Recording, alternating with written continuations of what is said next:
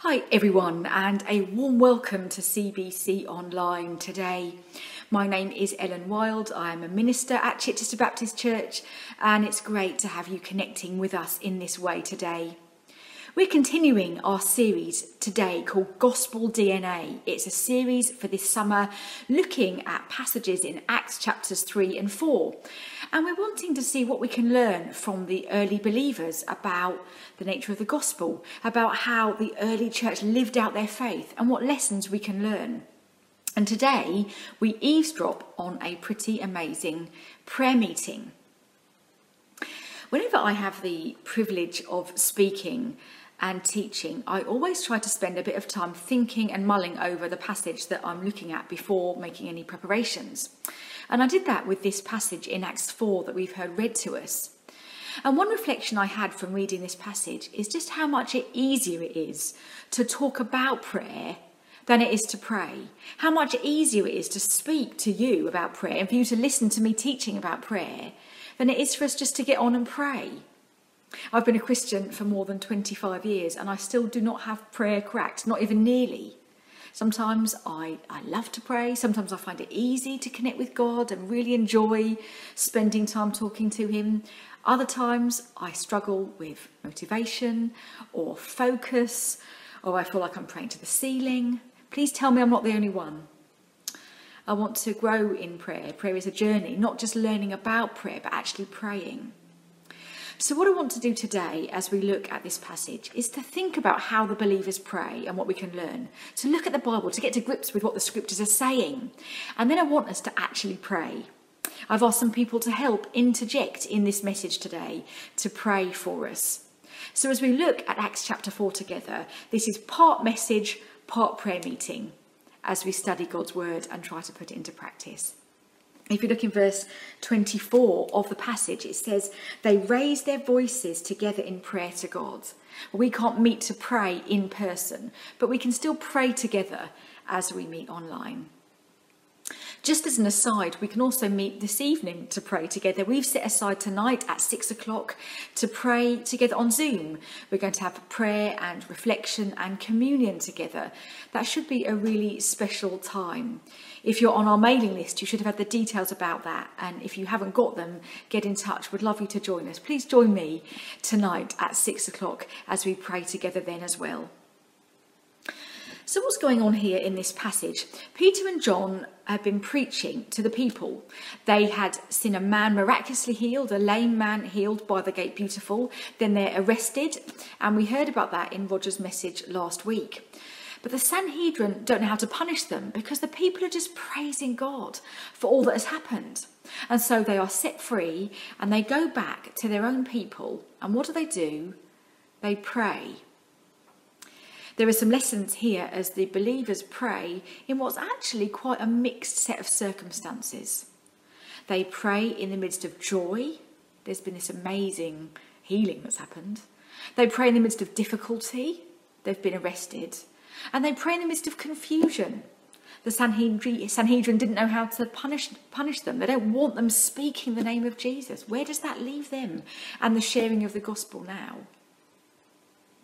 In this season we're in, when we look at our own lives, and when we look at the crazy year that 2020 has been so far, and when we look at the world around us and all that's going on, I'd suggest that actually we too are praying into that same mixed set of circumstances.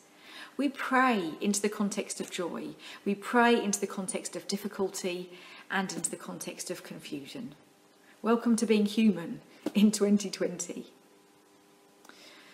The hallmark of this prayer meeting in Acts chapter 4 just seems to be that the Christians know that God's present, that they know it's worthwhile praying because He is going to answer them.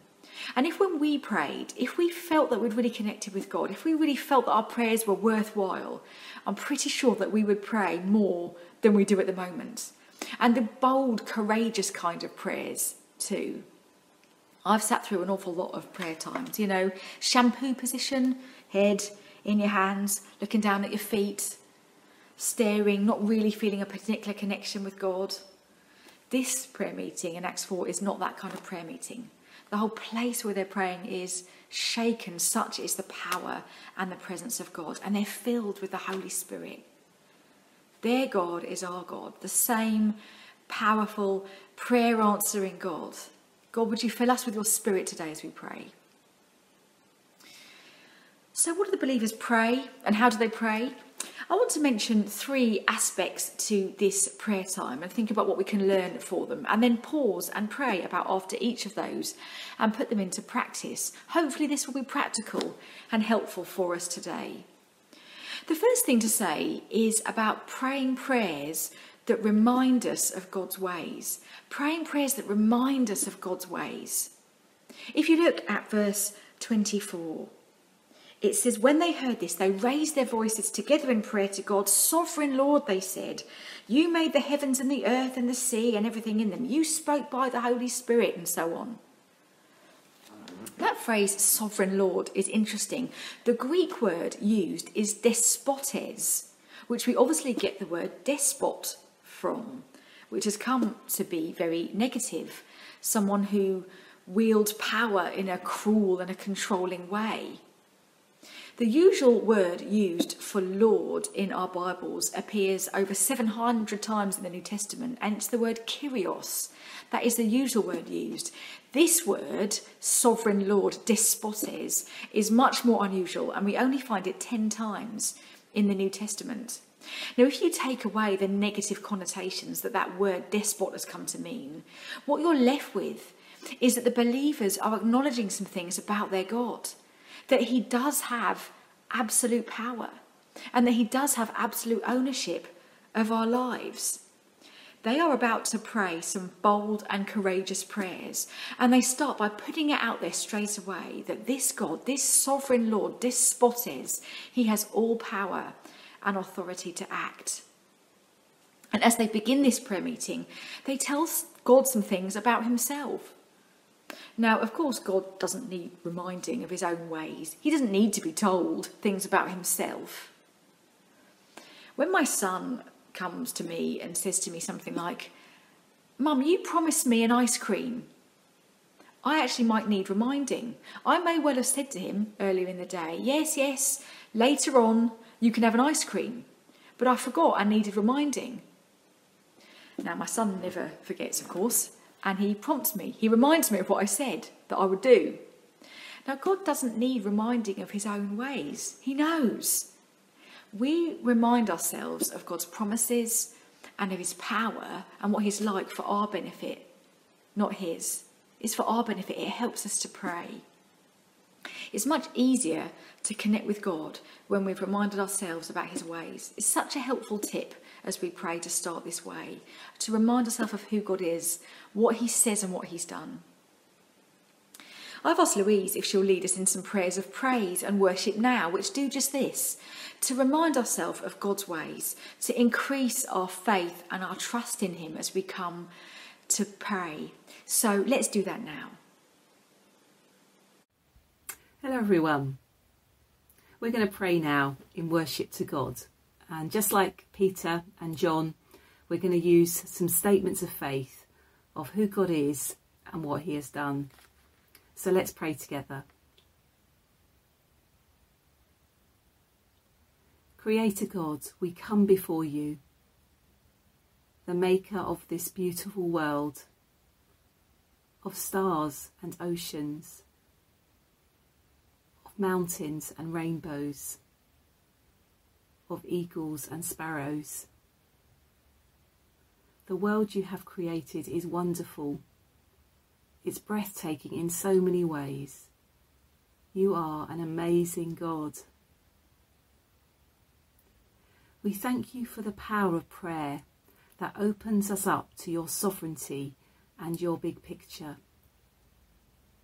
that you are a God who speaks into our world and situations that we find ourselves in.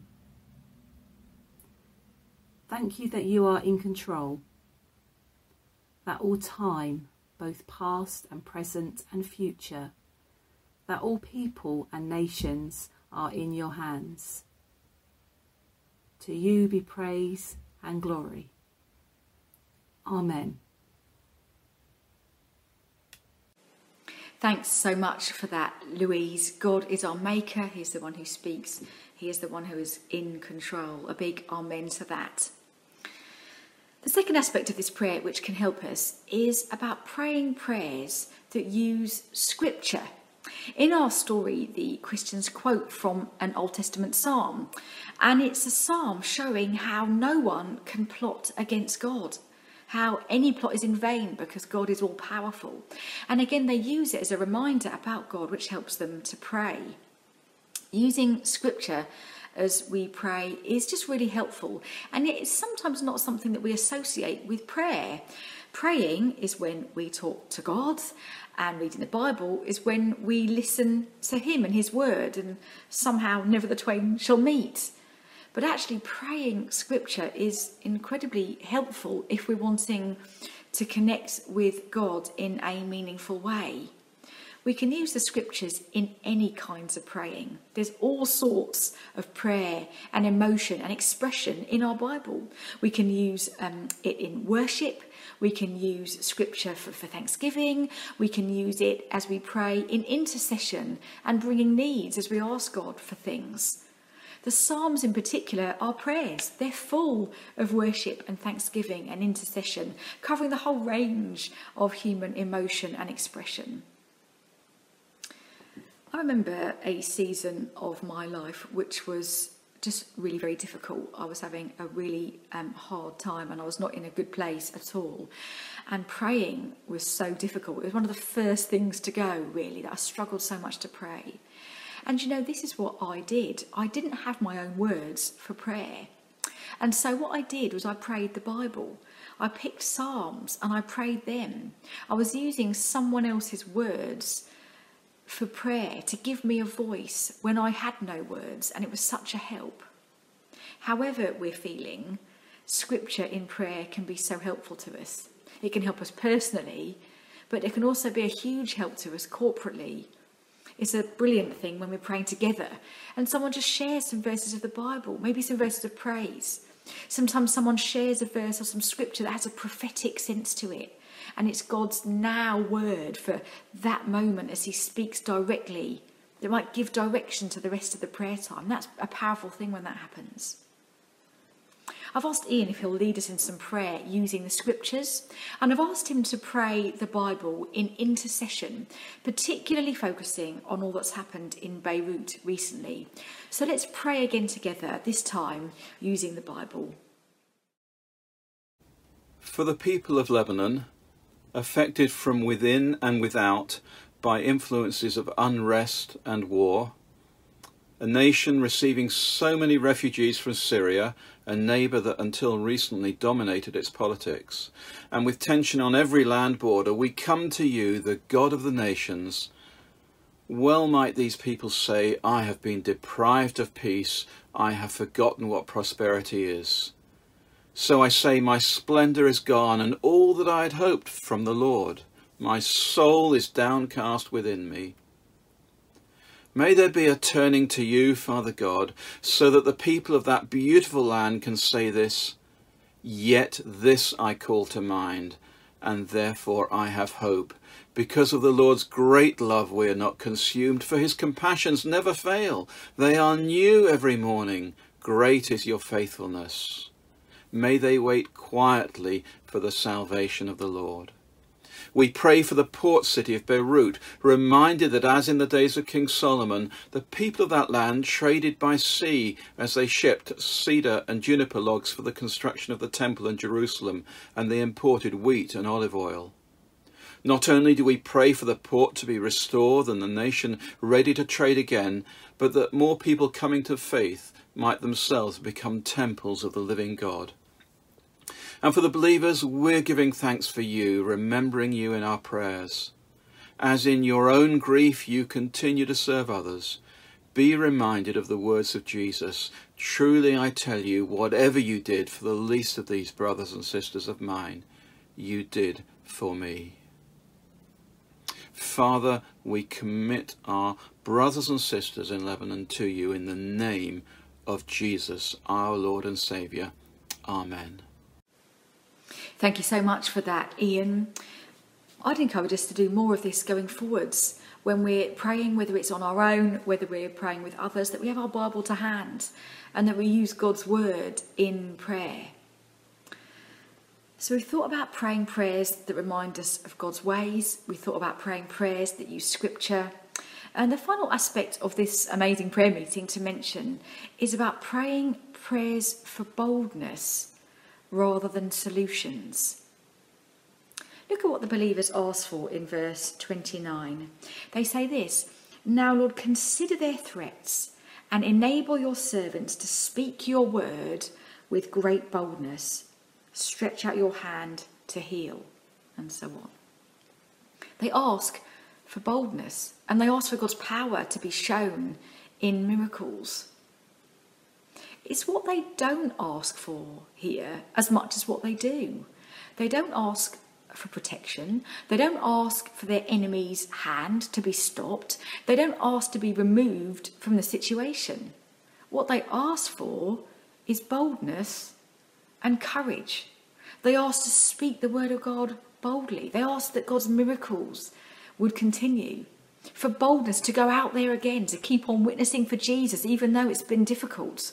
It was the glory of Jesus that they are most concerned about in the midst of difficulty, I've got to confess that often I'm most concerned about my own well being, my own protection, more than the glory of Jesus, and about witnessing courageously for him. We are in the midst of a difficult season in this nation and globally with coronavirus. How do we as Christians pray into this context? How do we pray about what's going on around us? Now, reading this passage doesn't mean that we don't pray for protection, that we don't pray for a vaccine and for healing and so on. Of course, we should, that's right. But how about also praying that the Church of God would stand up and speak out with courage and boldness? To be bringers of hope at this time, for the name of Jesus to be glorified, for us to be filled with the Spirit of God. I've asked Jude to help us to pray in this way, to ask the Lord for that boldness that we read about here in Acts 4 when we're praying about coronavirus. So let's do that together now. Let's pray. Father God, we come to you in this season. We are concerned about corona. We do, of course, pray for a vaccine and we pray for the health and safety of people in this country and around the world. But as well as that, Lord, we want to have fresh courage and fresh bravery that we may be able to share a little bit about why we have security in you, why we are able to have a foundation with deep roots. Would you give us, Lord, bravery and courage to have those conversations, to share our faith in you, and to give a reason for the hope that's in us. Please, Lord, help us to be salt and light in this season and to glorify your name, Jesus. Amen. We have a foundation with deep roots. Give us your courage. Amen to that, Jude. Thank you. I want to finish our time together with a story that Tony Campolo tells. And he describes Jesus returning to heaven after his time on the earth, and the angels gather round him to find out all that had happened. And Jesus explained to the angels how he lived among the people, how he shared his teaching, showed his love, died on the cross to rescue people from their sins, and was resurrected on the third day. And when he finished telling this story, Michael the archangel asked Jesus, So, Jesus, what happens now? And Jesus answered him, I've left behind me a faithful group of men and women. They are going to tell the story, they are going to share the love and spread the kingdom. Michael said to Jesus, But what if they fail? What's the plan then? And Jesus answered, There is no other plan. God's plan A for his world is his church. It's us. He doesn't have a plan B. God has invested his name in his church. We are his representatives in the world. And so, what that means is that as we pray, we can pray bold and courageous prayers for the glory of His name because we represent Him as we pray and as we are filled with His Spirit and as we share Him with courage and boldness. The believers here in this passage, they get what they pray for. If you look at verse 31, after they prayed, the place where they were meeting was shaken. They were filled with the Holy Spirit and spoke the word of God boldly. They get boldness, they get power, and they're filled with the Spirit of God. May we be people of prayer that pray, that remind God of, God of His ways, that we pray the Bible back to Him in prayer, that we pray boldly and courageously, not just for protection and well being, but for His courage. And may we be filled today with His powerful, glorious, loving Holy Spirit's presence as we seek to pray well and to serve Him. God bless you. Amen.